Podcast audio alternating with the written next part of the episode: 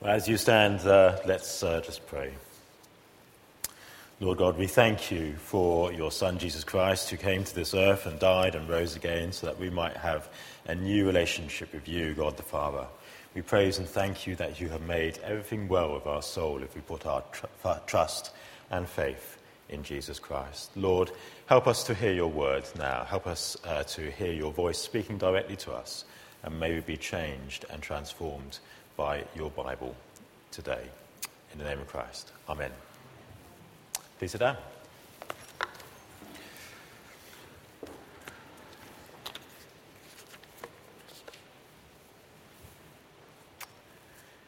As uh, most of you know, I think um, somehow I managed to uh, marry a nice girl. Um, a nice girl from uh, Spain, a nice girl from a convent school. And uh, so, so Sylvia knew lots of uh, nuns and priests growing up in, uh, in her Roman Catholic family in the Roman Catholic convent school. And she used to say uh, that many of those nuns really, really loved Jesus.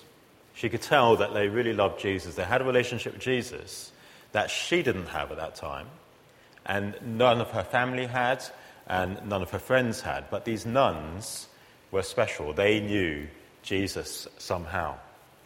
So, the title of today's talk is uh, Questions of Life Do I have to be a monk or nun? And you're obviously on the edge of your seats, uh, waiting to hear the answer to that question, so I won't keep you hanging about. The answer, of course, is yes and no. But we'll come back to that later. So, we're in the book of Numbers. But be, uh, before we look at uh, chapter 6, it might be worth uh, recapping the Bible so far. We've got a little bit of time tonight, haven't we? Because the first five books, of which uh, Numbers is obviously um, the fourth, uh, is uh, foundational to the whole of the Bible, to our understanding of the Bible. So we start with Genesis, where we see the impacts of the fall and sin entering the world, and the beginnings of God's rescue plan through the choosing of Abraham and giving of God's faithful promises, uh, which we call the covenants, which would eventually lead them into a new relationship with God and into a new land as the people of God. And in Exodus, we see the people in a mess, in a mess of their own making, in slavery in Egypt, and having to be rescued from Pharaoh and his army. So they were brought out of slavery at the very high price of the firstborn sons of Egypt. A price in fact, which must have broken God's heart, if you think about it, because those Egyptian firstborn children were as much his creation as the people of Israel who he was trying to rescue. Then in Leviticus, we see the outworkings of that covenant, and we see how the people were to fulfill their part in the covenant by keeping various rituals and social laws. And here in Numbers, uh, if you just turn to page 136 for a moment. That's Numbers chapter 2.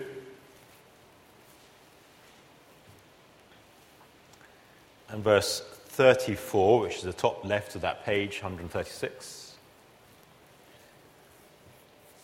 We read So the Israelites did everything the Lord commanded Moses. That is the way they encamped under their standards, and that is the way they set out, each with his clan and families. So last week we were looking at uh, the counting of the clans and the families, and we were looking at that in chapter 1. Uh, and they were, and at this time they're still encamped, but they have been learning how to live under God's law. And very soon we'll see them set off from their camp and into the wilderness, the 40 years in the wilderness, um, as they trek towards the promised land and go around in a few circles whilst they're at it. So by the time we get to Numbers, the people have been ruined, We've read about that in Genesis. They've been redeemed in Exodus, and they've learned how to live properly. In other words, how to be holy people in Leviticus. And now they're almost ready, and they're prepared to do everything that the Lord has commanded them through Moses as they set out on their journey to the promised land. So all that remains is to count the people in chapters 1 and 2. Uh, as you know, it's always handy to remember how many children you have before you head out on the trip, just so you can check they're still all there. They needed to divvy out the tasks in chapter 2. Uh, chapter 2 discusses who's going to carry the tent pegs and the guy ropes. It's all very important stuff. Chapter 4, uh, who's going to clean up the mess around the altar when they uh, pull up the camp. and put its protective cover on to take it on to the next place. In chapter 5, there's instructions about how to keep the camp clean and healthy, plus uh, quite a little bit of uh, ancient marriage guidance in case things get a little bit rocky along the way. My parents always used to argue the day before we went on, the, uh, on a camping trip as they tried to load the car and get everything straight and ready. In chapters uh, 7, 8, and 9, uh, they uh, try out uh, their new tent. It's a bit like putting your tent up in the garden before you set off on the trip, just to make sure that you remember how it all goes up. And then they dedicate the tabernacle, they ordain the priests, they celebrate the Passover, and in chapter 10, they blow some trumpets, and off they go into the wilderness on their way to the promised land. And you might remember that last week at the beginning of the service, I said that wilderness was the Hebrew name for this book in the Bible. We call it Numbers from the Greek version, uh, but in Hebrew it's called the Book of the Wilderness.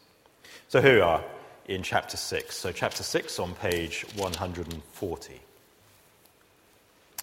And they're coming to the end of all these preparations. It's just before the dedications and ordinations take place.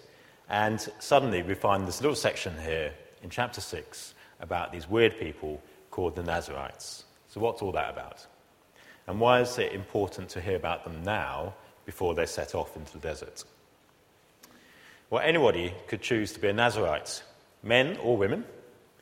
Uh, they weren't priests, they were lay people. But in some ways, their commitment and way of life was even stricter than it was for the priests. So in verse 1, we see that they had made a special vow to God. And that vow was a vow of separation to the Lord. And that's where the term Nazarite comes from. It comes from the Hebrew word Nazir, meaning set apart. And yet we mustn't imagine that these people were like monks and nuns locked away in their cloisters, cloistered monasteries.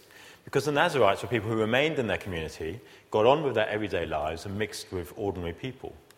So their vocation is one of separation or holiness, but lived out in an everyday context. And I just want to emphasize three aspects of this separation, and they all begin with C.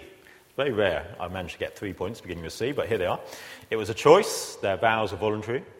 It was conspicuous, their lifestyle was indicative of something bigger than themselves, and it was costly. So, choice, conspicuous, and costly. It was a choice because in verse 1 we see that the Lord said to Moses, Speak to the Israelites and say to them, If a man or woman wants to make a special vow, a vow of separation to the Lord as a Nazarite, then, and he goes on. You see, it was a choice, it was an option that they took. Nobody forced them into it, it was something that they decided to do. And then we go on and we see three very conspicuous requirements. So, first in verse 3, they were to abstain from wine and fermented drinks. And in fact, anything to do with the grape, even the skin, uh, whether it's alcoholic or not. So, if a Nazarite was taken to hospital, it's no good taking them a bag of grapes because that's forbidden and you would look pretty stupid.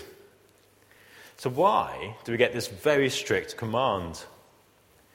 Uh, I mean, the priests weren't allowed to drink alcohol either, but that was only when they were actually serving in temple. I mean, they needed their wits about them to remember all the regulations that they had to learn, and so they didn't burn themselves in the altar. I mean, it made perfect sense. Um, and there was no prohibition for them against the, the innocent non alcoholic grape.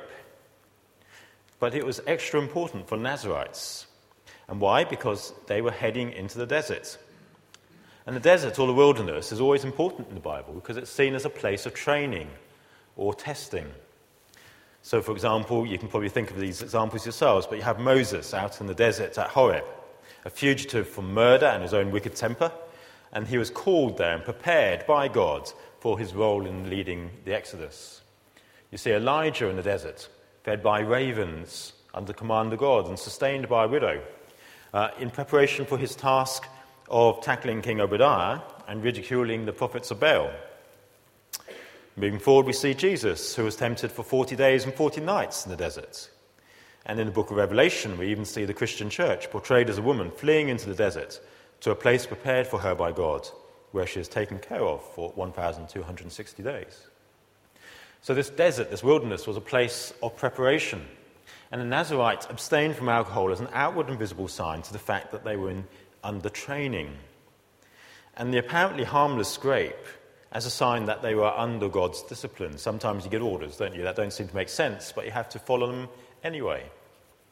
So, as the people set out in the march, it was essential that they followed orders and kept their wits about them. And the Nazarites, who walked amongst them as ordinary people with them, were a visible reminder of that amongst them. The second requirement is even more conspicuous. So, verse 5 During the entire period of this vow of separation, no razor may be used on his head.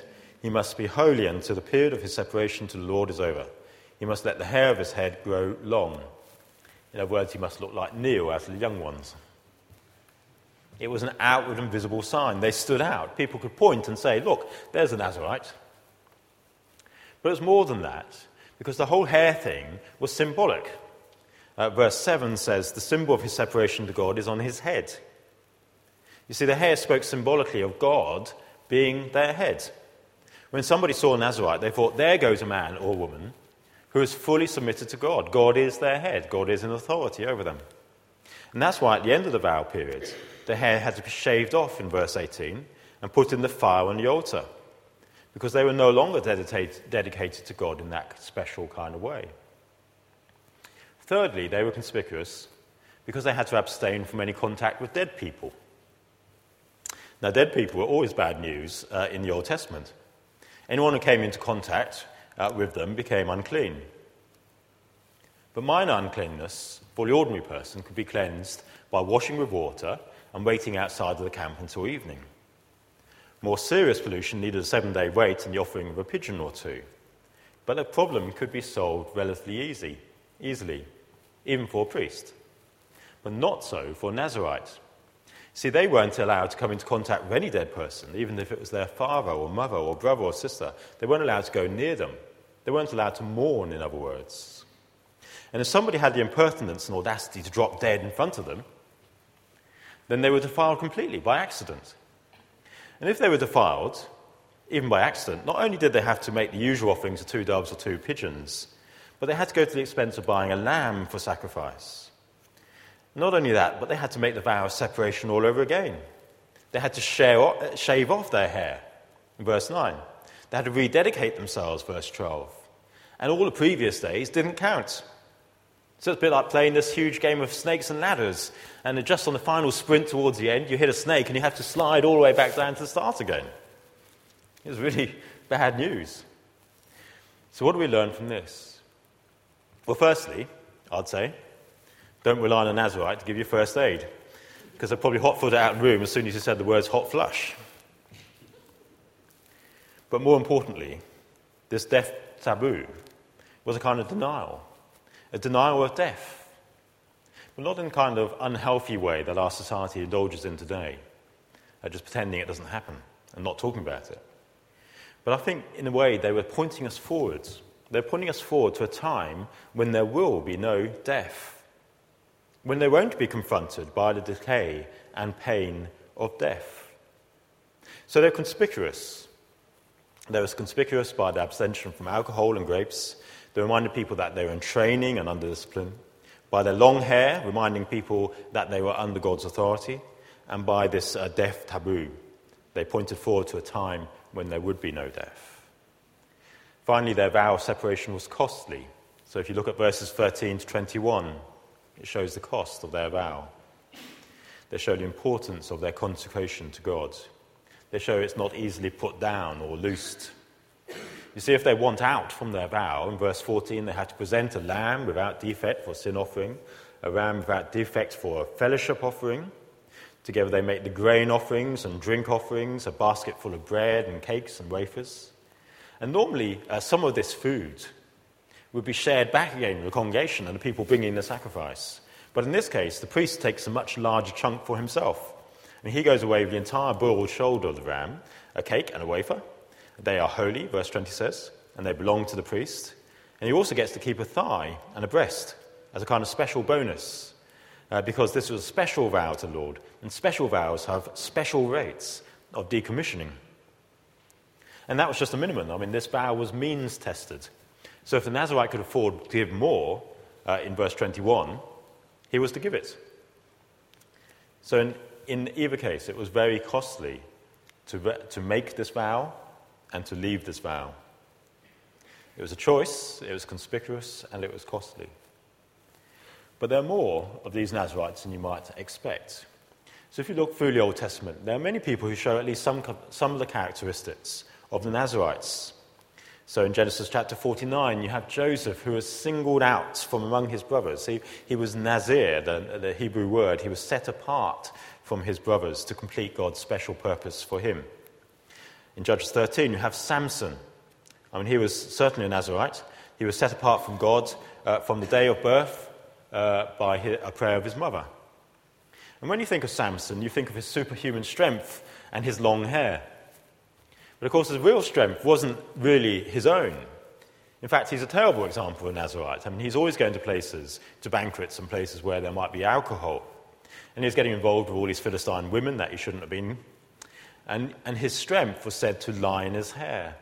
So when Delilah gets the scissors out and cuts it all off, he loses all his strength. But why is that?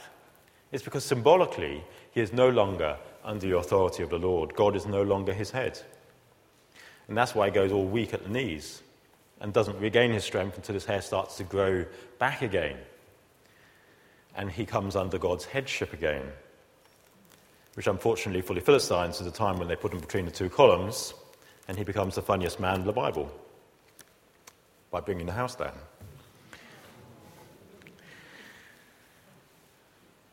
Then there's Elijah out in the desert. And 2 Kings chapter 1 tells us that he was a hairy man. And Amos refers to other Nazarites in his prophecy. And Jewish historians show that they were still popular even in the first century. If you think about it, John the Baptist, there he was out in the desert, no, no alcohol, uh, bad hair. And then supremely, there is Christ. And if you're still with me, you'll say, but Christ didn't drink, uh, did drink alcohol. And there's no mention of any hair problems there. And he certainly didn't have any problems with dead bodies, did he? In fact, in the case of Lazarus, he seemed to hang around a while to make sure that Lazarus truly was dead before he turned up. How could Jesus be a Nazarite? Well, there's a little verse in Matthew, in chapter 2, verse 20, 23. You might want to look it up, it's on page 967. And Matthew there makes this strange reference to Jesus' home village. He says, And he went and lived in the town called Nazareth. So was fulfilled what was said through the prophets He shall be called a Nazarene. Now, this little bit is very uncertain, so don't quote me. But it might be that people in Matthew's day just uh, couldn't believe that anything good would come from this little village called Nazareth. Hence the objection, but he's just a Nazarene. But there were several places called Nazareth in, in Israel at the time. And the Hebrew root is the same word that brings us Nazir or Nazarite. So it might be that these, these places were places where it was known Nazarites tended to live, they tended to hang out. So was Jesus a Nazarite? Was he really Matthew? Is that what you're trying to tell us? Well, he was in the sense of Hebrews 7 and verse 26. You see, the Nazarites, the requirements for Jesus were even more exacting than the requirements for a priest. Jesus met our needs by being, as it says in Hebrews, holy, blameless, pure, set apart from sinners, exalted above the heavens. And the task he was given was to offer himself as a sacrifice for our sins. So, when you read Amos, Amos compares the Nazarites to a prophet. And in a way, they lived among the people and they pointed forward like a prophet does in some ways, like signposts. And Christ was the perfect fulfillment of their vows. As the fulfillment of those vows, he didn't need the conspicuous outward signs of training and discipline, the abstinence from alcohol and grapes. He was already perfectly blameless and pure. He didn't need the conspicuous sign of long hair, symbolizing that he was under God's authority. God was declaring him to be his beloved son by a big voice coming out of heaven. The power of the Father simply oozed out of Jesus everywhere he went. Even the wind and the waves obeyed him. And Jesus didn't need to worry about being contaminated by death. He was the resurrection and life. Dead people couldn't stay dead around him. He was life itself. But what has this all got to do with us? Do I want you to become monks and nuns? Do I want you to abstain from alcohol, hand in your grapes, leave your hair to grow long, and avoid uh, dead people on the way home? Well, no. But I do want you, if you haven't already, to make a choice. You see, like Nazarites, each one, Nazarites, each one of us has to decide whether we're going to live for ourselves or whether we're going to dedicate ourselves to God. It's a choice. It's something that you have to look into and think really hard about. But there comes a time when you actually need to stop thinking and you just need to decide.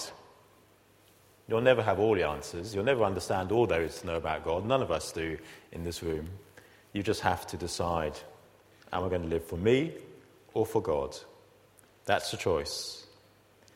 And if some of you are still thinking about that decision, then we do have a new course starting uh, on February the 6th of Christianity Explored. And that's a great opportunity uh, for you to ask questions and to explore Christian faith for yourself. Uh, see me afterwards if you'd like to do that. And yes, it is a costly choice. But I think many of us here have discovered that it's probably the best choice we've ever made. The choice to dedicate ourselves to God was the most fulfilling decision we've ever made in our lives. And once we've made that choice, we do need to be conspicuous about the way we live our lives. You see, in some ways, we're still like the Israelites on their pilgrim march towards the promised land. As Christians, we are marked out for God. We know where we're going. There's no pillars of cloud or fire for us uh, leading the way, but we do have the flames of the Holy Spirit living within us. We are marked out as clearly as any of those ancient Israelites ever experienced.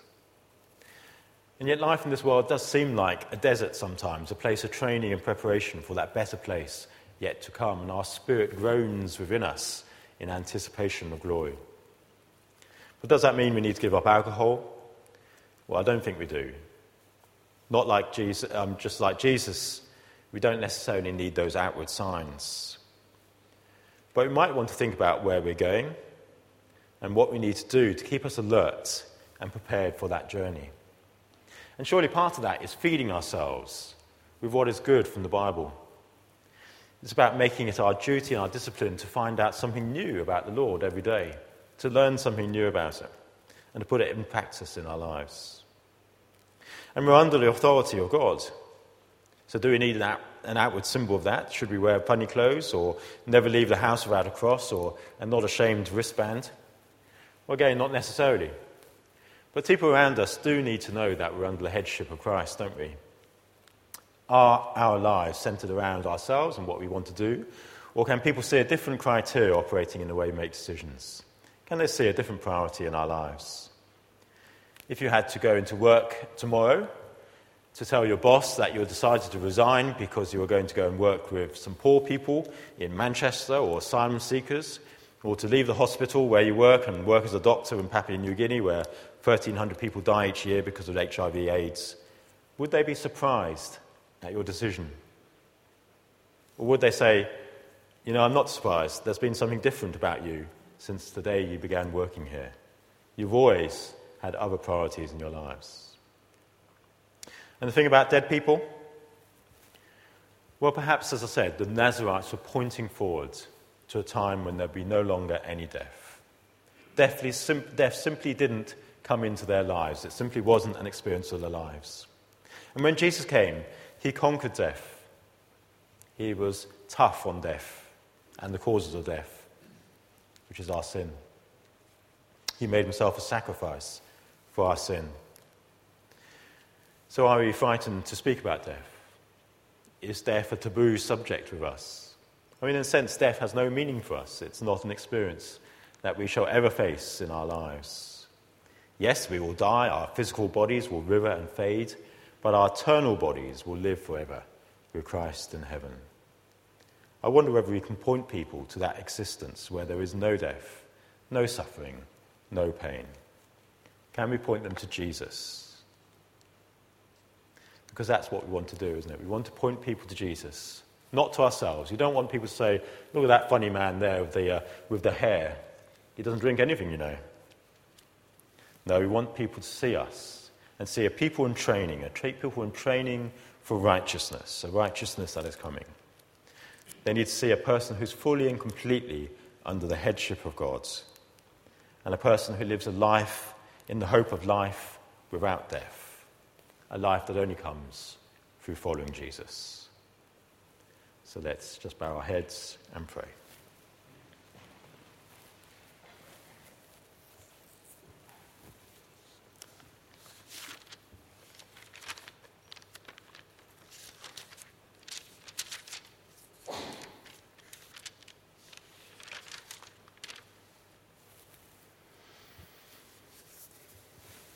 Such a high priest meets our needs, one who is holy, blameless, pure, set apart from sinners, exalted above the heavens. Unlike the other high priests, he does not need to offer sacrifices day after day, first for his own sins and then for the sins of the people. He sacrificed for their sins once for all when he offered himself. Lord God, we thank you for the Lord Jesus Christ. We thank you that he came to live on this earth.